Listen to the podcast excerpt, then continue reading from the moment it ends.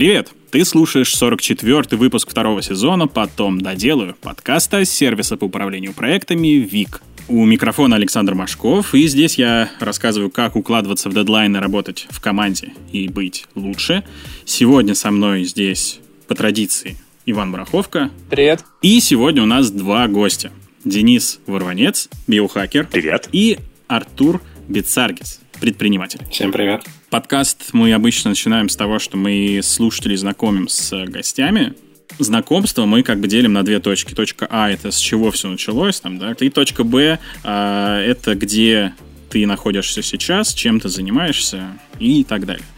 И начнем с точки Б. Денис, расскажи, пожалуйста, где и чем ты сейчас занимаешься? Ну, если так очень коротко я занимаюсь биохакингом, это, по сути, оптимизация различных систем и параметров, можно сказать, биомаркеров а, нашего организма. Я являюсь профессиональным консультантом в этой области, то есть ко мне приходят люди, я занимаюсь с ними в режиме такого вот сопровождения. Также я люблю часто выступать как спикер на подобные темы. Нигде при этом не работаю, то есть я чисто сам по себе, сам для себя. А как ты вообще к этому пришел? А, ну, вообще я с детства уже увлекался что-то вроде научной фантастики. Я вырос на таком, у меня была очень такая обогащенная среда. У меня, там, не знаю, был микроскоп, телескоп, то есть такое, естественно, научное познание с упором на такой хай-тек. А, но когда я закончил вуз, он совершенно не профильный был. Это, сейчас скажу, стратегическое планирование у меня было в МГУ.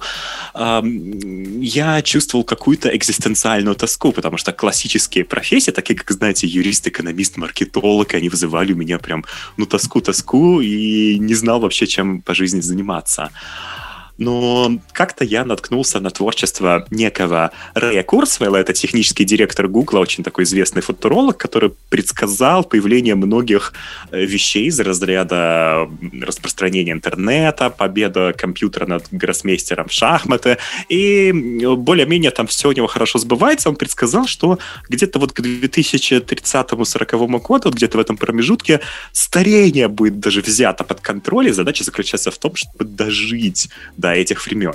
И при этом он написал такую небольшую инструкцию, книжка называется «Трансцент», может быть, даже кто-то ее читал, а, по сути, как можно это сделать. Это такой вот прообраз современного биохакинга был. Я прочитал, и это прям очень сильно во мне откликнулось, а, как будто вот было такое ощущение и сложенного в голове пазла, и как будто вот ты примерно понял, чем хочется заниматься. Ну, а дальше уже поверх этого я понял, что хочется прям вот ну, максимально профессионально в эту историю углубиться, стал обрастать различными научными знаниями в этой области, читать профессиональную литературу и перешел плавно уже к, к такой вот профессиональной деятельности в этой области. По твоим оценкам сейчас, спустя время, после прочтения там той книги и вот этих лет, когда ты занимаешься биохакингом, все еще вероятно, что в 2030-40 году мы возьмем старение под контроль? Я думаю, это будет это, это не единомоментный процесс. Вот, скажем, сегодня старение прям актуально, а завтра оно побеждено. Это такой вот ступенчатый процесс. И, по сути, старение — это накопление различных повреждений в нашем организме. Это ограниченное число повреждений. Ну, например, гликирование межклеточного матрикса или накопление накопление э, неправильно свернутых белков, ну, их по-научному называют амилоиды или старой клетки. И вот с одним из этих факторов, так называемых старых, накопления старых или по-научному сенесцентных клеток, ученые уже научились справляться. Мышам это давало где-то плюс 20-25% процентов к продлению жизни и реверсировало спять некоторые старческие процессы, которые считаются ну, не берущимися для современной медицины, например, э, хроническую почечную недостаточность, у них волосяной покров стал лучше. Мы это проверили проверили на, э, ну, нашей, так сказать, подопытной мыши э, человеке э, и добились некоторых таких прикольных эффектов, таких как, например, у него слух стал на 5 дБ больше. Есть такое просто явление, что с возрастом у нас способность слышать верхние частоты, она необратимо уменьшается, и нам было просто интересно посмотреть тупо, что произойдет, замерив, замерить этому человеку всевозможные старческие биомаркеры, ну, там, не знаю, состояние сосудов, качество слуха, митохондриальную функцию, и э, как раз вот в некоторых из них мы добились хороших эффектов. У меня просто первое, что приходит в голову в плане старения и приближения к смерти, ну, у нас же, типа, ресурс некоторых частей тела, некоторых органов, он же ограничен, типа сердце там, да? Оно же изнашивается. Скажем так, некоторые органы имеют очень высокую способность к регенерации, например, та же самая печень, а некоторые органы очень плохую, скажем, почки, э, мозг, эм, особенно хрусталик глаза. И против этого старческого фактора очень хорошо, на мой взгляд, будет работать либо 3D-биопринтинг, когда из собственных э, клеток будет печататься этот орган и пересаживаться назад, либо э, за счет всевозможных генных терапий, которые дают сигнал на регенерацию или рост этих органов. Например, есть такая железа тимус, которая отвечает за выработку наивных э, Т-лимфоцитов, и где-то в подростковом возрасте эта железа уже, по сути, прекращает работу. Это один из механизмов, почему, один из механизмов, почему у пожилых людей более высокая смертность от коронавирусных инфекций, почему на них вакцины хуже действуют. И мышам трансплантация Тимуса дала плюс 10% к жизни, но сейчас как бы было установлено, что и с помощью генных терапий можно э, эту проблему решить, то есть не хирургическим путем, просто определенные факторы вкалывают и наступает тоже регенерация тимуса. А касательно сердца, там все-таки другой момент, вот эта вот, вот эта вот история про там ресурсы, там, я не знаю, сколько там, миллион ударов, это, ну, скажем так, байка, совершенно недоказанная, там немножко mm-hmm. другие проблемы происходят. Во-первых, есть проблема атеросклероза, которая более-менее решаемая, есть проблема фиброза миокарда, это немножко уже посложнее, но, в принципе, теоретически решаемая.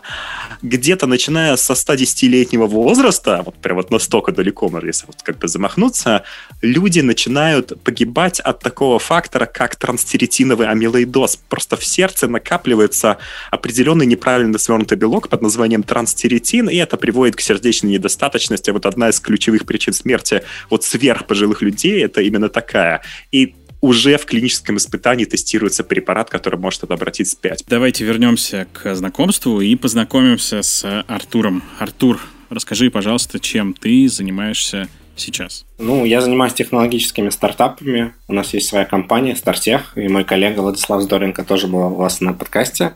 Мы ищем э, технологии в России, э, в основном в России, и стараемся их развивать, выводить на новые рынки.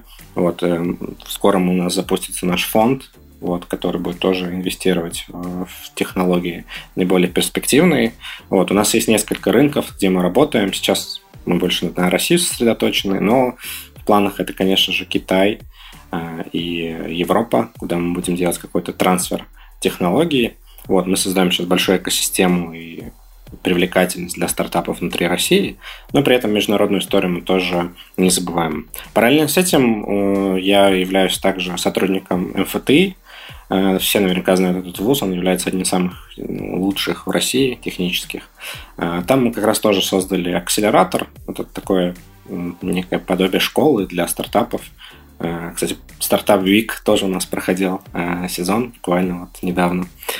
Вот, собственно говоря, это то, что касается моей профессиональной жизни, а э, в виде хобби э, я увлекаюсь биохакингом. Э, история встречи с биохакингом началась со статьи Сержа Фаге.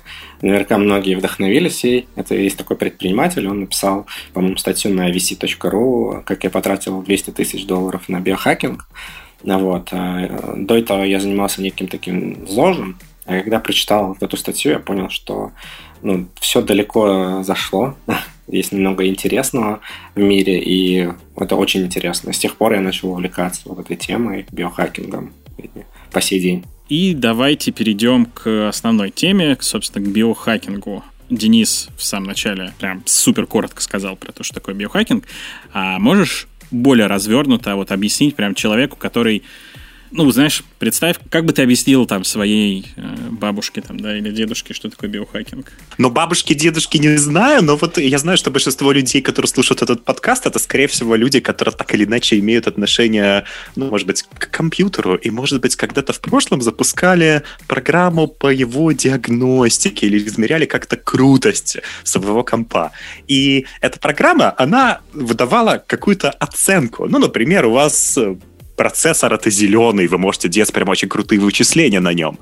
А видеокарта, например, желтая, то есть вы можете там играть, но не на максимальных настройках. А жесткий диск красный, ну вообще даже музыку особенно не, не похоронишь на ней.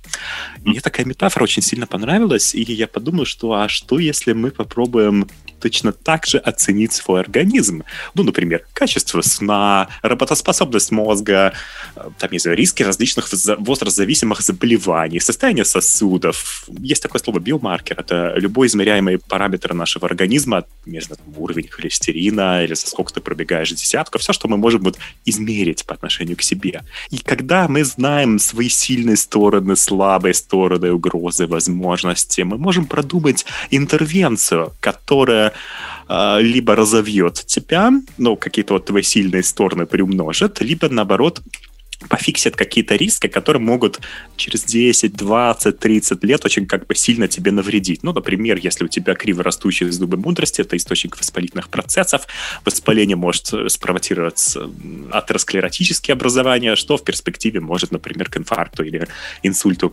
привести. И когда ко мне приходят люди на консультацию, я с ними общаюсь, я составляю такую развернутую панель биомаркеров, чтобы понять, как вот вообще э, с организмом обстоят дела. Это всякие кровяные тесты, инструментальные, нагрузочные пробы и так далее.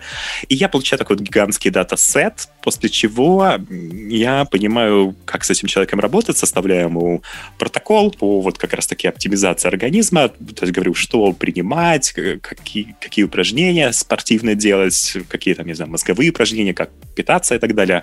После чего, соответственно, я также еще прошу человеку ввести определенные таблица с биомаркерами, чтобы получал свою, своевременную обратную связь. Ну, например, просил его, если есть такой запрос, как похудение, э, чтобы он просто трекал каждый день вес а, и занимаюсь в таком вот сопровождении. Вот это, по сути, есть для меня биохакинг. Я просто думал, что биохакинг — это прям непосредственно, типа, когда ты уже хакаешь что-то не собираешь статистику, грубо говоря, а уже все прям, уже что-то там меняешь. Да, да, интервенция. То есть, а интервенция это могут быть все что угодно, начиная от каких-то простых вещей, типа модификация питания, физнагрузок, заканчивая, ну, там чуть более сложно это прием БАДов, еще посложнее прием лекарственных средств, еще сложнее это всевозможные моноклональные антитела и вплоть до каких-то очень хардкорных вещей. Но самый максимум, который лично я делал на себе, это э, плазмоферез с альбумином, когда вышла очень прикольная такая статья, что в старых мышах циркулируют определенные факторы, и если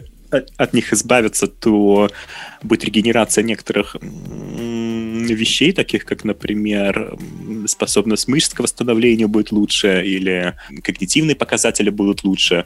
И, соответственно, мы это повторили на себе, замеряли там некоторые показатели, вырос такой биомаркер интересный, как вот Помните, я вам говорил про Тимос. Наивные-то клетки как раз-таки выросли. Тоже очень как бы интересный момент. Еще мы делали, но ну, я не буду называть как именно, такую терапию, которая очень сильно увеличивает нейропластичность мозга, которая очень а, сильно, гораздо круче, чем антидепрессанты, может э, противостоять депрессии. Есть там исследование, что примерно у 71% а, был отклик на такую историю, и FDA присвоила этому breakthrough статус. То есть я надеюсь, что скоро в Америке это будет, будет одобрено. Но называть я это не буду, потому что немножко незаконно. А, и mm-hmm. еще некоторые американские коллеги, мы это, правда, не делали, делают уже на себе такие вещи, как трансплантация микробиоты от здорового донора, и даже генную терапию. Был такой Аарон Тревик, который на глазах у всей публики вколол себе собственноручно сделанную генотерапию против герпес-вируса. Uh, ну, правда, умер потом, правда, от другого. Он uh, заснул в, в камере сенсорной депривации флуатинговой, находясь под воздействием жестких веществ. Ну, это вот, что называется, после этого не значит, что вследствие. Да, да, да, не, не значит. Вот, я просто к тому, что действительно арсенал средств становится более разветвленным, более сложным, и как бы сильно за пределами ЗОЖ уже выходят. Ну вот смотри, вот типа со стороны вот так, если слушать про биохакинг, кажется, что это что-то вообще непонятное, и вот э, вполне может возникнуть резонный вопрос, а насколько это вообще доказуемая и научная вообще история. Он может быть тупой, да, потому что в целом-то, типа, знаешь, когда ты про это рассказываешь, ты упоминаешь кучу там научных аспектов там всего этого, организаций там, которые там, да, в этом во всем участвуют, но это ни о чем не говорит, как мы знаем. Насколько вообще биохакинг это такая признанная и... Не, ну, скажем так, не особо признанная, я как бы прекрасно вас понимаю. Но смотрите, здесь такой момент. Есть интервенции прям сверхдоказанные, там куча мета-анализов и там рекомендации, там чуть ли не ВОЗ за этим стоит. Есть такие умеренно доказанные вещи, есть, э, ну, совсем недоказанные, которые там, я не знаю, на трансгенных, э, хотя сказать, трансгендерных мышах было установлено. А, то есть есть вот такое, с одной стороны, облако интервенций, которые вот мы можем применить. С другой стороны, есть результирующая переменная, которая нас волнует. Ну, например, там, я не знаю, э, вес твой личный, или среднее время пробегания десятки, или какие-нибудь когнитивные показатели, mm-hmm. что-нибудь такое, что вот мы хотим исправить. И если мы знаем, по сути, вот KPI, а, мы можем по сути, сделать какие-то вот эксперименты. Если нет каких-то прям сверхдоказанных вещей, мы можем э, более предположительную как бы историю попробовать на себе. Э, там, я не знаю, вышла какая-то статья, что гипоксия мышам повысила э, гемоглобиновую массу. Мы знаем, что гемоглобиновая масса может увеличить максимальное потребление кислорода. Ну, давайте проверим, давайте сделаем такой эксперимент. Мы замерим себе максимальное потребление кислорода, поедем на две недели в Среднегорье, в какой-нибудь прилив Белоруссия, вернемся, замерим снова. То есть ничто не мешает самостоятельно делать какие-то эксперименты на себе. Даже если метаанализ говорит, что вот такая-то технология или такая-то терапия может, например, э, сработать, это не значит, как бы, вернее, сохраняется какая-то небольшая вероятность того, что вот именно вам она в данный момент времени не подойдет. Поэтому это все-таки история больше про такой персонализированный подход чем скорее максимальный такой консерватизм. Ну и завершают как бы историю биохакинг, на мой взгляд, это для тех людей, которые вот больше мечтатели, чем э, критики, у которых срабатывают всевозможные предохранители, когда они видят какое-то вот такое предположение. То есть зачастую нам приходится прям придумывать что-то несуществующее, синтезируя знания с каких-то вот удаленных фактов. И это как раз-таки очень круто, потому что это в том числе доставлять, во-первых, эстетическое, ментальное удовольствие и развивать креативность. Ну, можно еще сказать про оборотную сторону э, биохакинга, потому что биохакинг, э, ну, есть первая заповедь, это нужно смотреть э, на исследования, то есть когда вы что-то делаете в своей жизни, при, применяете какие-то интервенции, вы должны измерять. И биохакинг иногда м, работает, например, против какого-то ЗОЖа, у нас есть, например, там традиции, что, например, сейчас там как раз Дмитрий Веременко, он там развеет миф о э, закаливании, потому что, например, закаливание это полезно. Все, вот мы испокон веков это делали, вот, а, и используя какие-то научные знания, мы можем, например, сомневаться в каких-то вещах, которые исконно мы делали, и не задавали вопросов, почему, почему так работает или нет.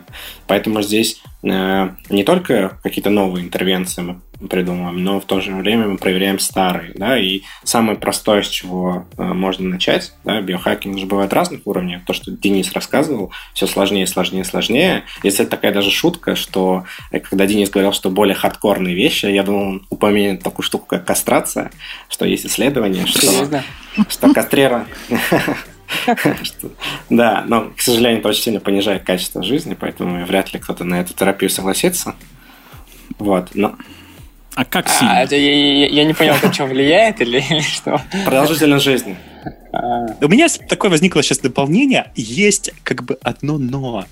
Часики тикают. То есть, если ты будешь зожником, неважно каким, ты рано или поздно состаришься и умрешь. То есть, твоя задача, повторюсь, основ, как бы основа, это дожить до тех времен, когда старение будет взято под контроль. И здесь как раз таки я сторонник э, противоположной парадигмы, как э, в теории инвестирования принято. Сейчас могу ошибаться, но, насколько мне известно, молодым советуют быть раскованным и авантюрными, а вот э, людям возраста де- инвестировать максимально консервативно. Вот здесь как раз-таки наоборот. Если ты молодой, то лучше делать те интервенции, которые которые по-научному ректангуляризируют твою кривую дожития по-простому. Ну, твой риск внезапно от какой-то хрени и от какой-то там нелепой ошибки умереть, он будет по минимуму. Это как раз, ну, такой пресловутый продвинутый звезд. Но если ты человек уже в возрасте, и вероятность того, что ты доживешь э, до чего-то такого,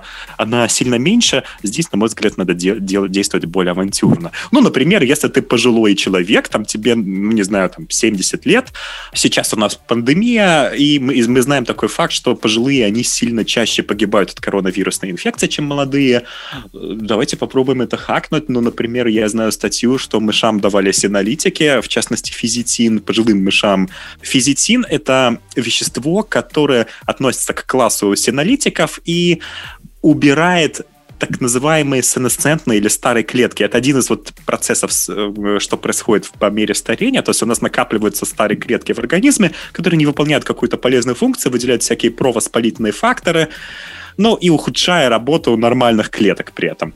И мышам их удалили с помощью физитина и заразили ковидом, они, э, пожилые мыши, они э, при этом сильно меньше погибали, чем те, кому это не давали. Так что почему бы, собственно, не проверить, учитывая, что это физитин, по сути, это Э, высоко концентрированная клубника. Просто чтобы такой же эффект mm-hmm. получить, там надо ведрами ее есть. Слушай, ну вот мыши мышами, а ну вот ты, допустим, как биохакер-тренер, да, который там помогает там другим людям, насколько это вообще этичная история? Ну, то есть я понимаю, что, типа, когда человек сам на себе проводит эксперименты, да, тут в целом на этику можно забить, потому что как бы мое тело, мое дело.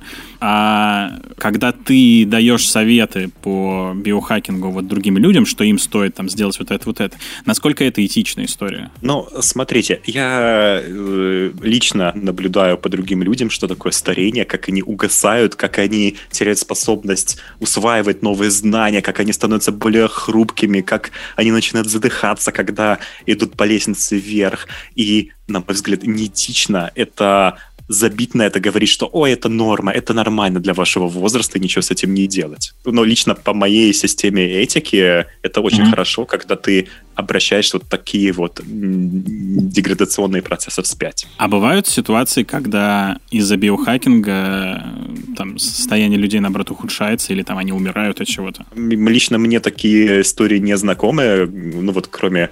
А, нет, Айрон Трейвик не от биохакинга умер. Единственное, что все-таки, а, положа руку на сердце, вот такой прообраз биохакинга, который на самом деле существовал и в, там, в середине 20 века. Это спортивные доперы. Ну, кто там принимает всякие анаболические стероиды.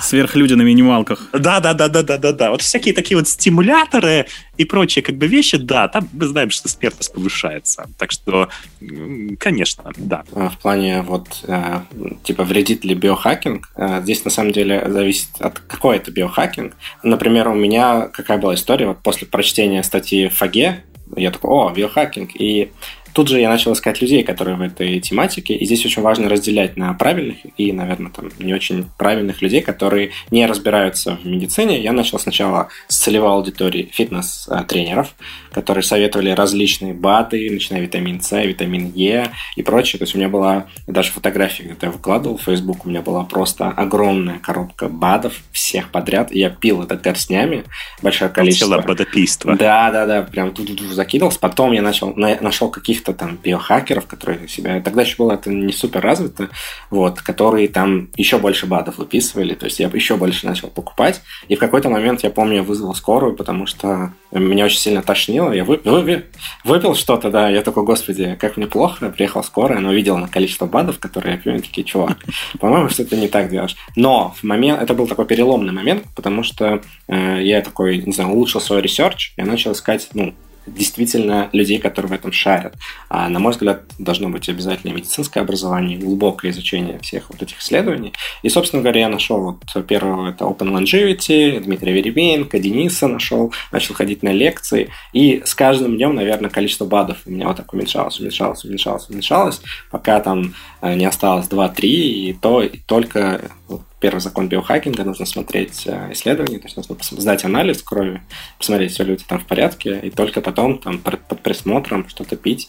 То есть он стал более безопасным. Вот поэтому все, кто увлекается биохакингом, э, ищите прям, ну, действительно людей, которые в этом разбираются, и ну, там, как минимум от фитнес-тренеров точно отходите.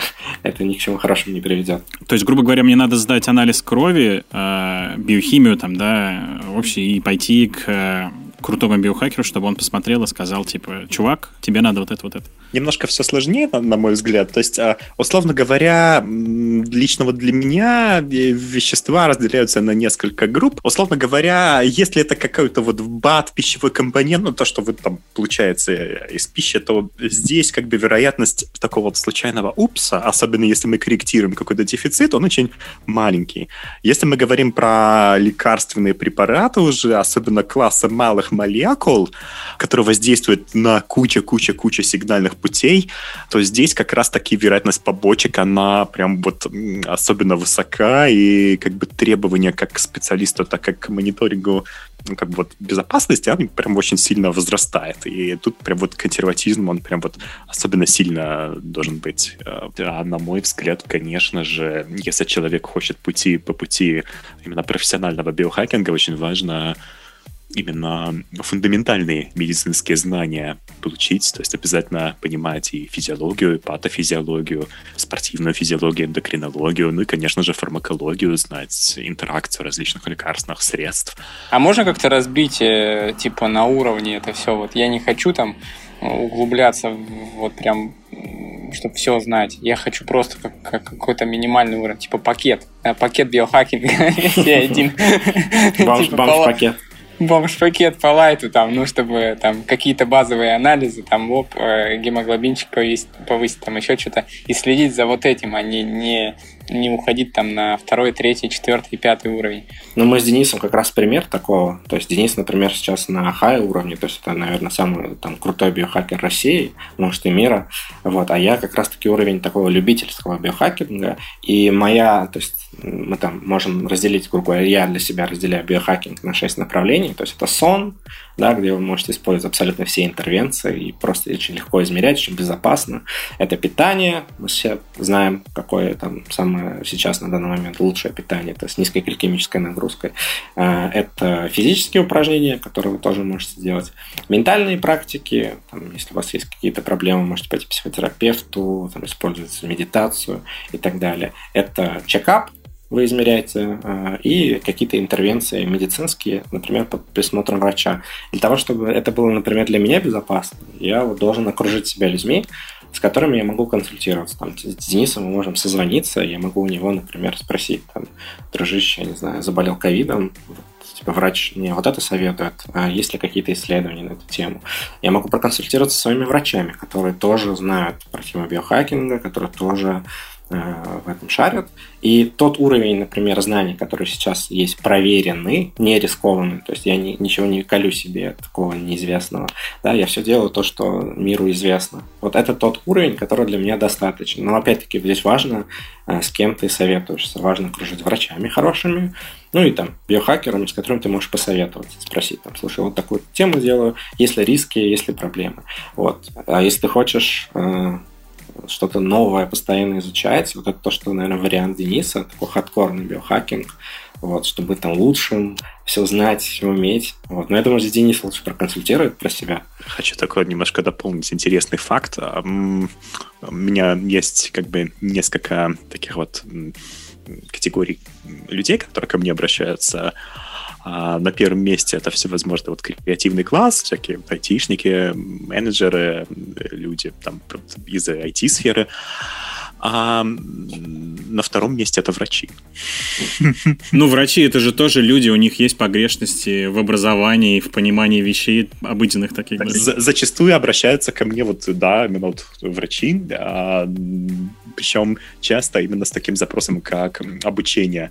В медвузе, например, есть совершенно дикий пробел в спортивной физиологии, то есть когда люди практически не изучают, как человек функционирует именно в условиях нагрузки, в то время как это прям, ну, очень важно, особенно для эндокринологии, потому что высокие аэробные характеристики организма, высокие максимальное потребление кислорода снизят чуть ли не в ноль у тебя риск диабета второго типа. Вот так вот. Слушайте, а если оглянуться на ваш опыт биохакинга по отношению к себе, чего самого крутого вы добились? Вот прям какого-то такого ощутимого э, результата, что вы такие типа сказали, что, блин, вау, вообще круто, вот это я сделал. А, я был в школе самым медленным, меня там всем гоняли мальчики, девочки. Это вообще черепашкой был полный. И так продолжалось где-то до 2018 года, пока я не сдал тест на максимальное потребление кислорода и понял, что ну, все очень плохо. Этот параметр у меня был как у 60-летнего дедули, и все объяснил. То есть не, не только, что я был, почему я такой медленный, но и э, это означало высокий риск в будущем возраст зависимых заболеваний, таких как диабет, ожирение, лечение, онкология, болезни сердца, я понял, что этим надо заниматься. И попал на очень такой мощный челлендж против одной девушки, которая мастер спорта международного класса. Мы, у нас с ней был прям вот очень жесткий спор. А, был год на подготовку, и я себя прокачал до такого уровня, что пробежал 10 километров за 37-51 а, и обогнал ее на финише. Вот это, наверное, самый такой вот крутой результат у меня был. А как ты прокачивал себя?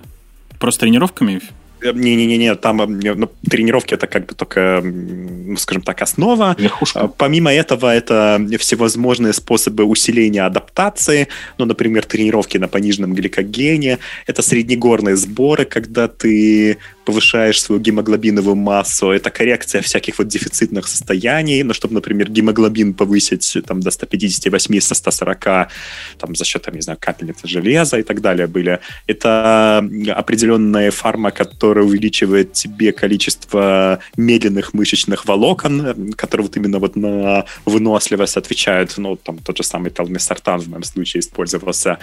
Это интервальная гипоксия, гипероксия, ну, такая вот гармезисная интервенция, когда ты дышишь вначале очень объединенной воздушной смесью, а потом обогащенным кислородом смесью, по сути, тоже вот дополнительная адаптация к тебе приходит. Это всевозможные э, штуки усиления рекавери, типа барокамеры, э, криокамеры, это карбоновые кроссовки, которые уменьшают тебе энергорасход на том же самом темпе. Как раз вот в том году они вот только-только появились. Э, всевозможные... Ну, мы знаем, когда мы, вот, мы очень быстро бежим, у вас, может быть, возникало такое чувство жжения в ногах, закисления, вы начинаете там стонать, как и шаг в порту, и как раз-таки с помощью бикарбонатных буферных систем, ну, сода, по-простому, можно отложить это на потом. Или, например, такие вещества, как нитраты, свекольный сок, тот же самый, а, приводит к тому, что ты более экономично бежишь и меньше тратишь энергии. Вот такие вот вещи, там каждая каждая штука давала буквально там несколько секунд тебе. И э, все вместе это дало прям такой очень крутой результат. Я в шоке. На, на самом деле Денис потом бросил вызов еще более сильным. А, я потом бросил вызов рекордсменке России по Ironman. Мы бежали полумарафон в лютую жару, в 30-градусную. Это было в Питере в том году. А, как раз таки это был такой вот очень хитрый расчет. Я знал, что этот забег обычно проводится вот именно вот в такую жару, и сделал упор вот именно на адаптацию к этой истории. То есть, там, тренировки в самое пекло я делал, а, компенсировал себе электролитные потери, купил специальную форму, которая сильнее выводит теплоту из организма, принимал, опять-таки, нитраты, чтобы меньше нагреваться, принимал ментол, потому что там тоже способность э, противостоять жаре выше. И прямо перед стартом там еще вышло исследование, что если ты потребляешь э, измельченный лед, то ты тоже сильно лучше переносишь жару. И вот все вместе это позволило мне ее тоже обогнать. Да, а если конкретно мой, э, мой, мой кейс, смотрите, у меня нет таких, э, как у э, Дениса, то есть конкретно в чем-то там. У меня в целом, ну, здесь нужно исходить из того, какие у тебя цели в биохакинге, да, кто-то там не хочет стареть, кто-то хочет там жить вечно, у каждого свои цели. Мне больше цель была мое ментальное состояние, то есть быть более счастливым, более продуктивным и эффективным. А, и в целом то, что я наблюдаю со своей жизнью, да, мне удалось а, взять что-то под контроль, то есть я, например, там менее там не такой же, не так часто испытываю стресс, проще борюсь с ним. Но если выделять какое-то одно направление, которое прям я прокачал, я прям в этом бог, э, то, наверное, это сон. Это то, с чего я начал. У меня дома умная система, то есть я большой фанат технологий, да, и в свою квартиру я тоже тащу все, что там новое появляется. У меня там начинает от умного замка, когда ты можешь с помощью смартфона зайти в квартиру, заканчивая какими-то устройствами, которые улучшают твой сон. И вот сплю я очень хорошо, а то есть у меня есть специальные там э, не знаю, вот сейчас жара, все мучаются, у меня там кондиционер, который понижает температуру, я знаю, что там 19 градусов для меня там, замечательно. У меня есть бризер, который... Бризер — это такое устройство, где вы делаете дырку в стене, вот. Огромное устройство устанавливается на стену, вы закрываете все окна и больше их не открываете. Это устройство следит за э, углекислым газом в квартире, и берет воздух, очищает его и впрыскивает в квартиру. То есть у вас всегда обогащенная комната кислородом, и там есть цифры, которые он показывает, сколько сейчас происходит. Если ты начинаешь тренироваться э, в квартире, то, естественно, устройство начинает больше вырабатывать кислорода. Есть специальная система очистки воздуха внутри помещения, потому что когда воздух мы очищаем из, э, с улицы, внутри квартиры тоже воздух может портится, и нужно устройство, которое внутри, внутри вашей комнаты очищает воздух. Дальше вы следите за влажностью. Э, у меня даже есть специальное одеяло утяжеленное, оно весит 18 килограмм. Она, не, она такого же размера, как обычная, просто на специальный гранул используется. И когда я ложусь спать, я накрываю себя 18 килограммами. Э, для чего это нужно? Поскольку одеяло тяжелое, оно воздействует на ваши кожные рецепторы. То есть, грубо говоря, вас как будто бы кто-то обнимает всю ночь. Вы спите в объятиях. Э, и это очень сильно снижает тревогу и, собственно, ускоряет э, ваш сон. То есть я накрываюсь одеялом, вырубаю сразу. Сколько часов вот. ты спишь? Я сплю 8 часов, э, стараюсь без будильника просыпаться, то есть иногда он срабатывает, иногда я просыпаюсь и отключаю будильник. А во сколько ты встаешь? А, режим у меня стандартный с 11 до 7, то есть в 11 я ложусь, в 7 утра я стараюсь просыпаться, да, э, и по, по сну я могу точно там предсказывать свой день. То есть, если я плохо спал, а это, ну, бывает такое, что вы там идете на какую-то вечеринку, тусовку, вы можете выпить алкоголь вечером, что сразу портит ваш сон. А, выпить алкоголь, и вы, ну, утром я просыпаюсь, и вообще... Ну, у меня, например, вот история с вакцинацией была. Я делал вторую прививку спутника, и у меня вот, вот прям ночью, когда я лег спать, вот у меня прям тогда поднялась температура, и я вырубился где-то в 4-5 утра, плохо поспал, очень плохо. И на следующий день я проснулся, уже мне не было симптомов, э, которые были от вакцины, но я плохо спал. я был весь день разбит. Я понял, что мне плохо не потому, что уже что-то вакцина меня, а уже как бы сон, потому что повредился. Вот. Так что вот э, мастер сна это, наверное, ко мне. Я очень люблю эту тему. У тебя, кстати, статья была про сон, вот особенно про кондиционер на ночь, когда вот ты в жаре. Я вот читал буквально недавно статью мышей заставляли спать при 30-градусной температуре, у них вообще э, исчезла адаптация к спорту. Так что, конечно, очень важно именно вот восстанавливаться, отдыхать, чтобы те вариабельность сердечного ритма входила в такое очень высокое значение, и э, парасимпатическая нервная система позволила тебе полностью регенерироваться. Я, кстати, использую гарминовские часы а, для трекинга сна. Тут есть такая очень прикольная функция, называется называется body battery. Это ну, по сути, аккумулятор твоего тела. Условно говоря, когда ты спишь, твоя вариабельность сердечного ритма, она лучше, и если она выше определенных цифр, твоя батарейка заряжается. Если она ниже определенных цифр, разрешается. Если ты съешь какую-то плохую пищу, стрессуешь в жаре или, например, занимаешься спортом, батарейка разряжается сильнее. И твоя задача, чтобы каждый сон заряжал эту батарейку до 100. Так вот, если ты спишь мало, батарейка до 100 не заряжается. Если у тебя какие-то грешки на ночь, типа алкоголь. А, или, например, ты ешь на ночь, или ты спишь, где шумный кондиционер в поезде, то как бы тоже все очень плохо происходит. А, соответственно... Я собрал бинго только что. Да, отлично. Сейчас потом расскажешь. Это про телесные инсайты. То есть вообще биохакинг и трекинг тебя позволит повысить, на мой взгляд, в том числе и телесную осознанность. Так что это дополнительный аргумент этим заниматься. Артур, вот ты говорил про то, что у тебя ты основной фокус там, да, на применении биохакинга для повышения там, продуктивности эффективности, там, для ментального здоровья и вот этого всего. Если говорить вообще про продуктивность и эффективность, я не знаю, если может быть для этого какая-то отдельная терминология, какие методы, какие там виды биохакинга можно использовать, чтобы быть продуктивнее? Ну, кроме сна, там, например, да, вот, э, хорошего. Ну, в первую очередь, и питание. То, то есть я вообще говорю, если хочешь, хочешь поменять свою жизнь, начни с, со сна и питания, настроить две вещи. В питании есть множество различных там ответвлений, кто-то там за вегетарианство, кто-то еще за что-то, но все то, что я, например, изучал с своей стороны, э, все приводит там к одному, что питание ты должен там, ну, убрать, минимализировать жареное, фастфуд, э, рафинированный продукт, сахар, э, и больше концентрироваться на гликемической нагрузке. То есть, например, ты что-то ешь, какую-то пищу, потом берешь глюкометр, измеряешь через 50 минут, что у тебя происходит в крови. Если там, например, число ниже 6,5, то или 6, ровно 6,5, то, в принципе, все в порядке.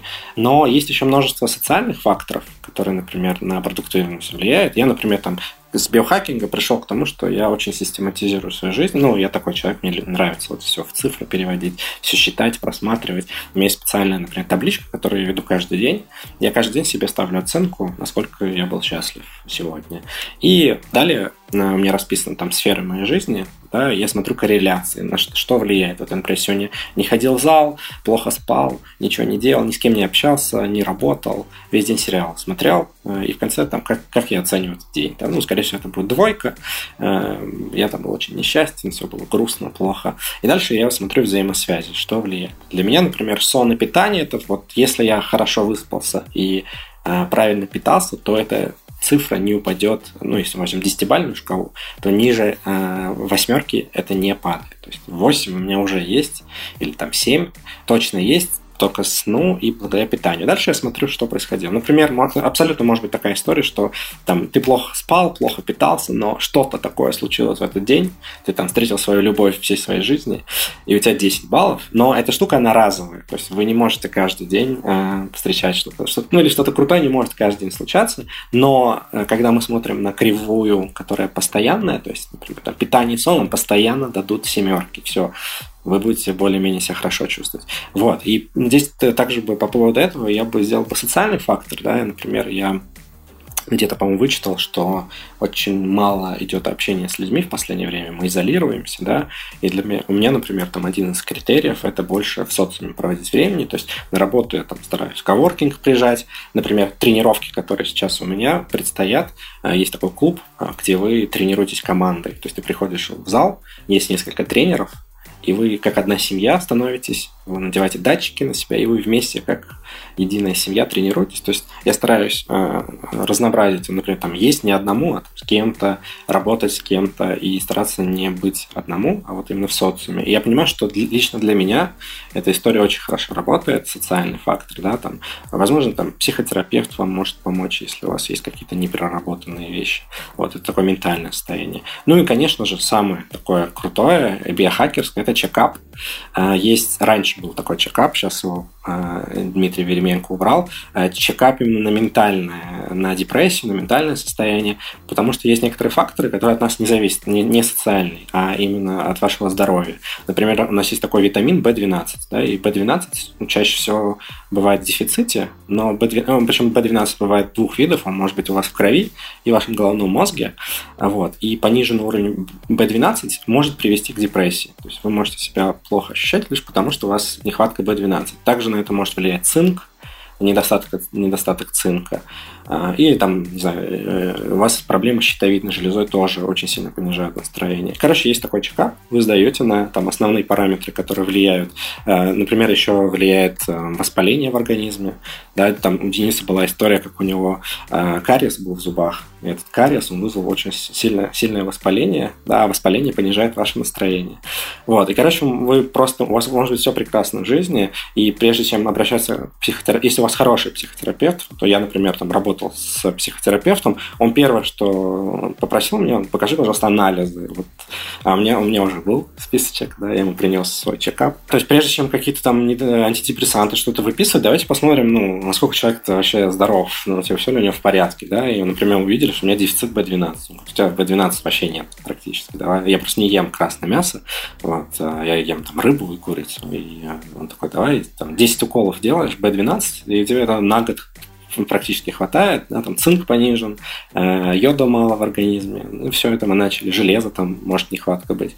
Вот, и вы просто восполняете этот дефицит витаминов, того, но а, целенаправленно, то есть мы не пьем поливитамины, более того, Денис там тоже может подтвердить, что прием простых витаминов, вот когда у вас в одной таблетке 100 тысяч витаминов, а, еще снижает эффект гармезиса. Гармезис – это когда ну, например, вы в зале потренировались, вы ну, какое-то повреждение небольшие нанесли своему организму, и ваш организм как бы тренируется на этом, становится еще сильнее. Так вот, прием э, мультивитаминов приводит к тому, что у вас пропадает эффект гармезиса. То есть вы как будто бы не, не тренировались. Вот, и поэтому вы все, что принимаете, вы четко, целенаправленно и не сразу. То есть там, мне там, врач говорит, не надо сразу там 6 БАДов пить.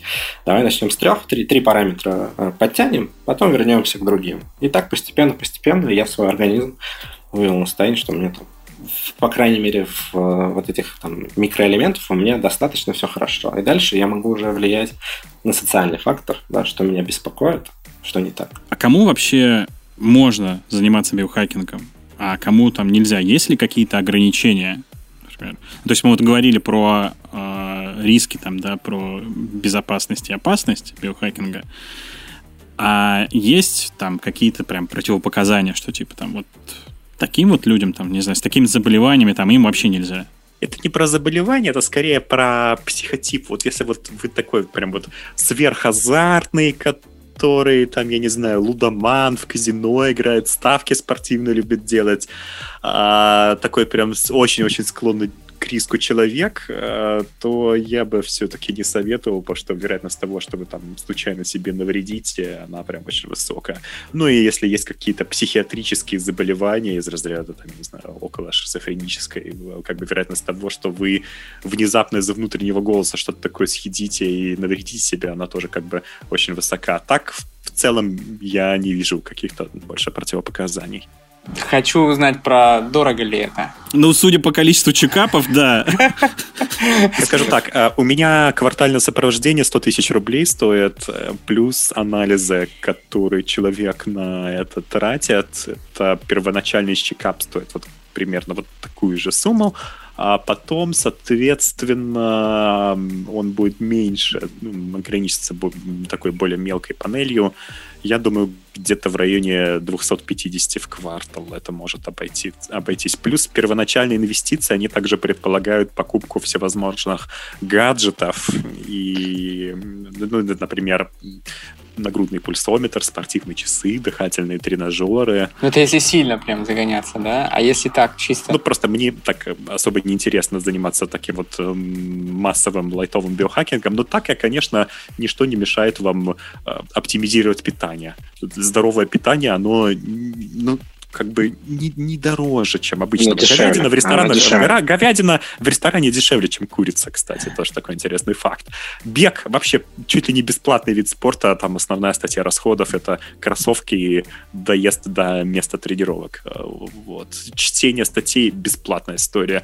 Эм, некоторая ну, как бы универсальные БАДы, которые чаще всего вам понадобятся, такие как магний витамин D, но это как бы тоже очень дешевая история.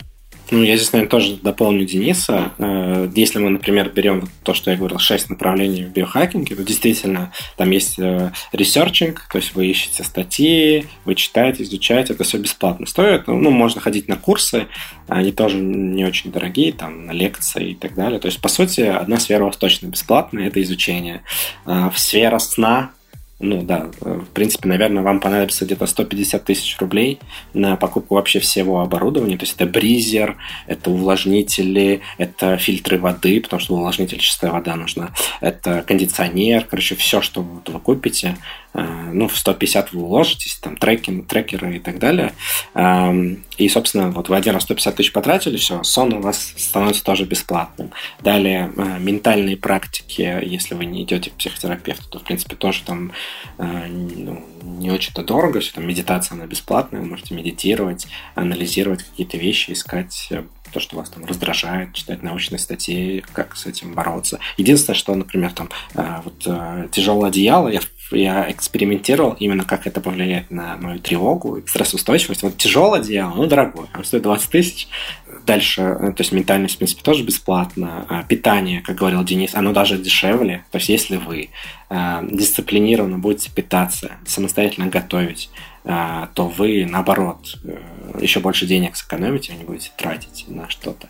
Вот. А вот чекап и врачей, да, действительно, в этом есть дороговизна. Я, например, ну, не, не, не так часто сдаю. Но для меня совершенно нормально прийти в какую-нибудь клинику и 15 тысяч там оставить. Для, вот, когда вам дают такой длинный чек, знаете, такой, такой прям огромный-огромный длинный чек. Вот. То есть мои друзья, они такие, типа, ты с ума сошел? Какие 15 тысяч? Ты просто идешь и 15 тысяч отдаешь? Я говорю, да. Вот. И что дальше? Я говорю, я получаю данные по своему организму. Какие, какие там данные? Я говорю, ну там, скорее всего, ну, все в порядке. То есть ты заплатил 15 тысяч, что просто тебе сказали, у тебя все в порядке. Я говорю, да. Вот. Эм, вот. Это, наверное, очень затратно. Вот. Но здесь тоже можно найти некий баланс. Можно, не знаю, искать какие-то лайфхаки. У меня есть там друзья, которые там организовали поток клиентов в клинику и за счет этого у них есть право сдавать э, анализы по себестоимости, то есть там вообще копейки стоят, но за счет того, что они клиентов приводят в клиники. Вот, то есть можно оптимизировать, постараться вот, снизить стоимость, вот, и можно там окружить себя крутыми людьми, которые там, не знаю, хорошо с вами общаются, с хорошим контактом, вы можете там, например, у меня с Денисом очень хорошие связи, мы очень хорошо общаемся и там встречаемся, играем в настольные игры, еще что-то делаем.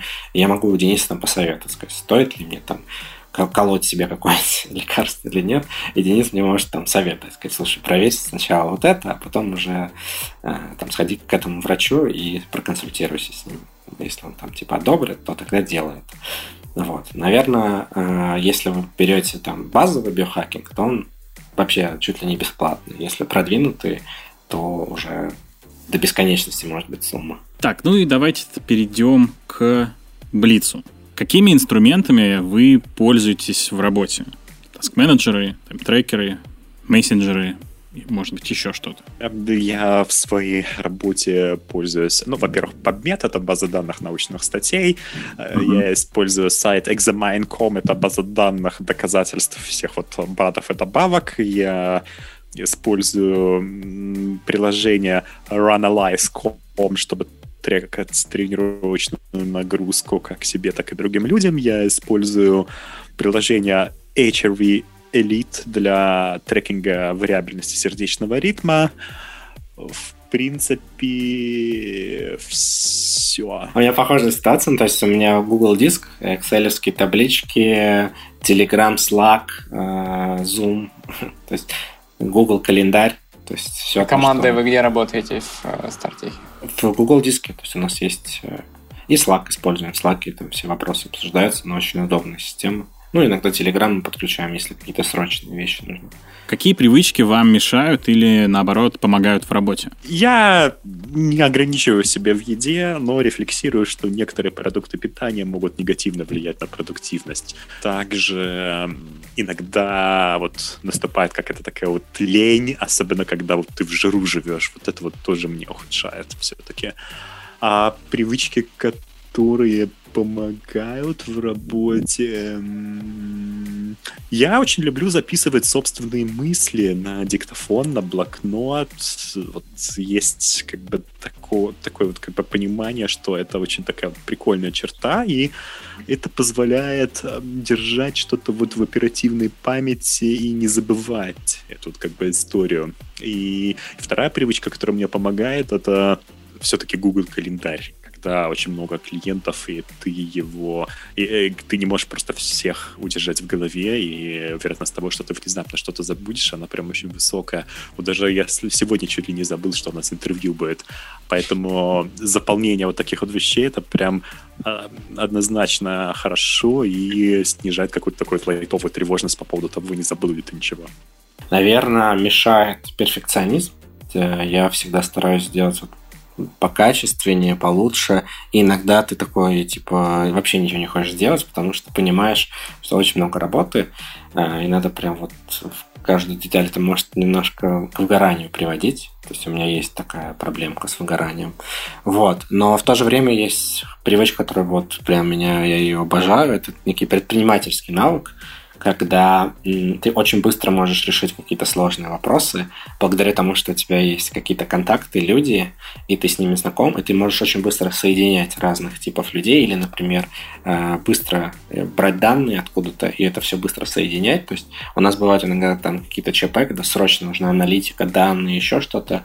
И вот у меня вот этот навык предпринимательства, когда я знаю, что откуда, где взять, кого найти, уговорить, а, помочь и так далее. И так тык-тык-тык я собираю со всех, со всех э, эти данные и быстро решаю этот вопрос. То есть я могу решить, кто-то может очень долго э, что-то там пытаться, а я вот могу прийти и быстро-быстро найти нужных людей, все это сделать. Вот я, например, когда со стартапами работаю, я обычно себя называю э, такой network тренер, трекер, когда я особо не могу стартапу там помочь в какой-то там юнит экономике, в, а, еще в чем-то, но я могу найти нужных людей, которые быстро это все сделают. А, там нужно например, выйти на какую-то компанию, я могу сразу найти человека и помочь стартапу быстрее пообщаться с какой-то компанией. А привычка, которая еще мешает, и вообще в целом не в работе, а вообще везде, а, это вот как раз переедание, закусывание какой-то пищи, когда у тебя стресс, ты начинаешь просто потреблять пищу. Вот. Но с этой привычкой Сейчас я в данный момент работаю благодаря Денису, консультации Дениса. Колю себе а, определенный препарат, который очень помогает мне контролировать свою тягу к а, пище, которая повышает очень сильно насыщаемость. То есть я, например, ем что-то чуть-чуть, и ощущение, что я объелся. То есть иногда я могу съесть какой-нибудь там, не знаю, маленький там, не знаю, прием пищи, и я просто сижу, как будто я ну, ел очень долго и очень много.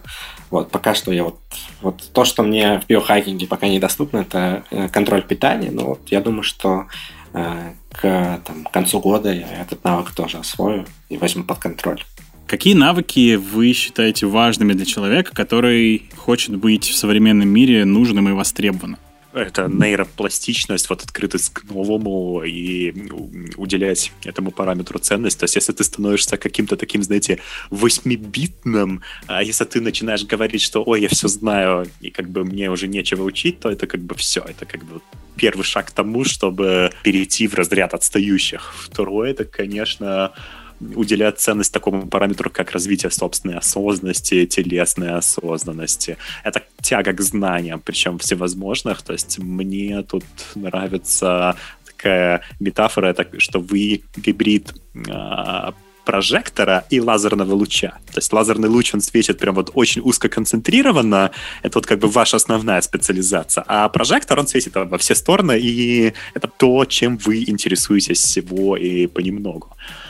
И, наверное, это социальные скиллы, социальный интеллект, эмпатия, умение налаживать связи, нетворкинговые связи, вот, понимание таких вот ценностей, а, понимание ценности социального капитала. Это, конечно, тоже очень важно в наше время. Ну, Денис все перечислил, мне, мне нечего добавить. Все ровно так, да, подписываюсь. Как вы относитесь к откладыванию задач на потом? Когда сами последний раз так делали и к чему это вообще привело? Давняя моя привычка еще с университетских времен, когда я впервые открывал учебник за 30 минут экзамена.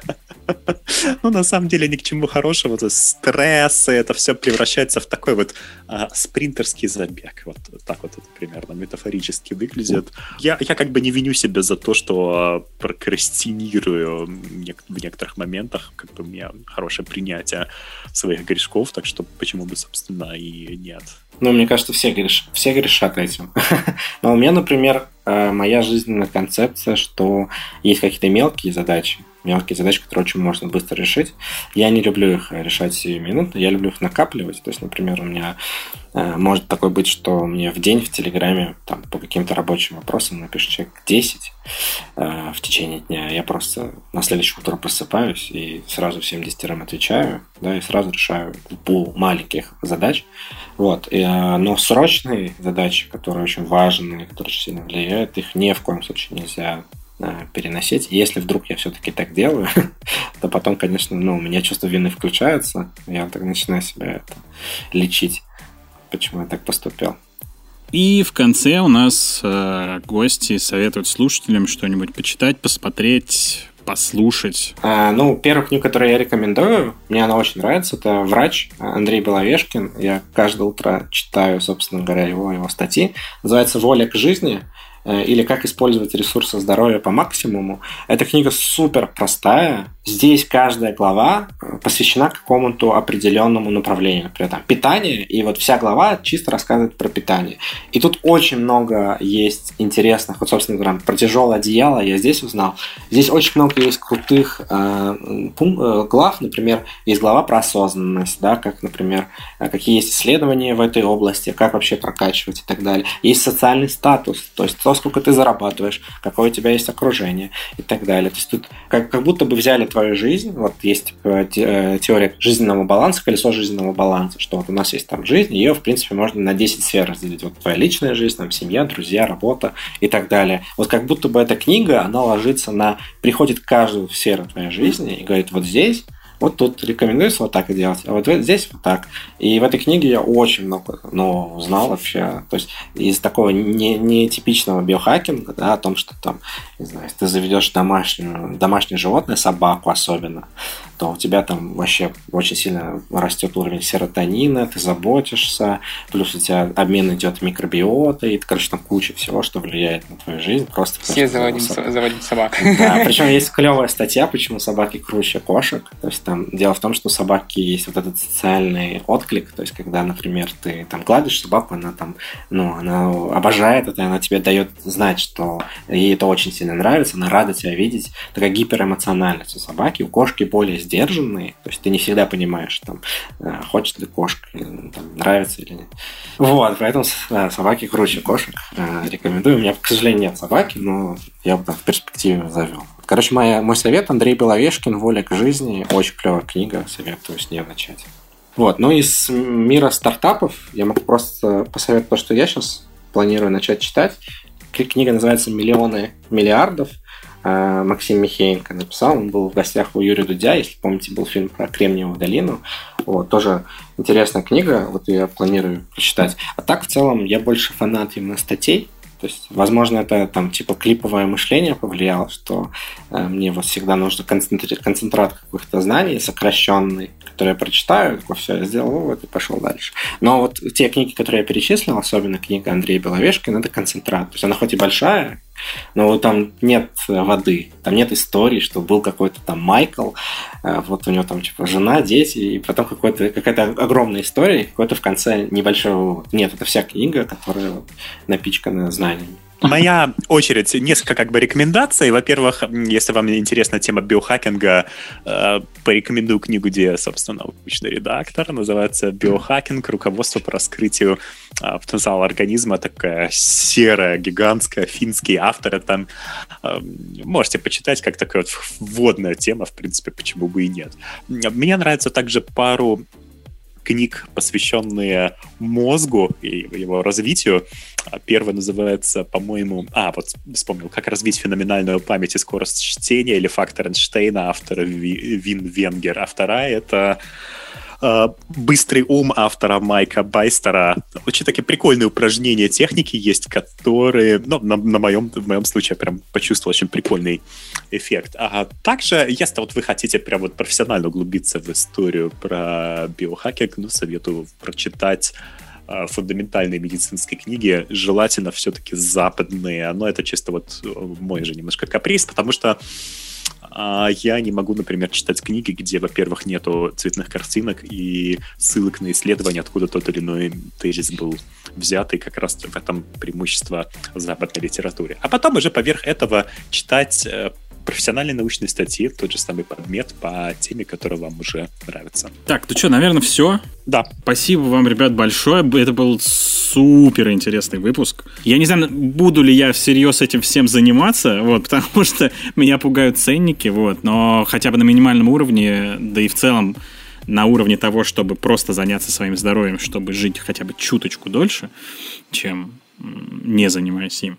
Я думаю, каждому определенно точно нужно. Спасибо вам за всю эту крутую полезную информацию.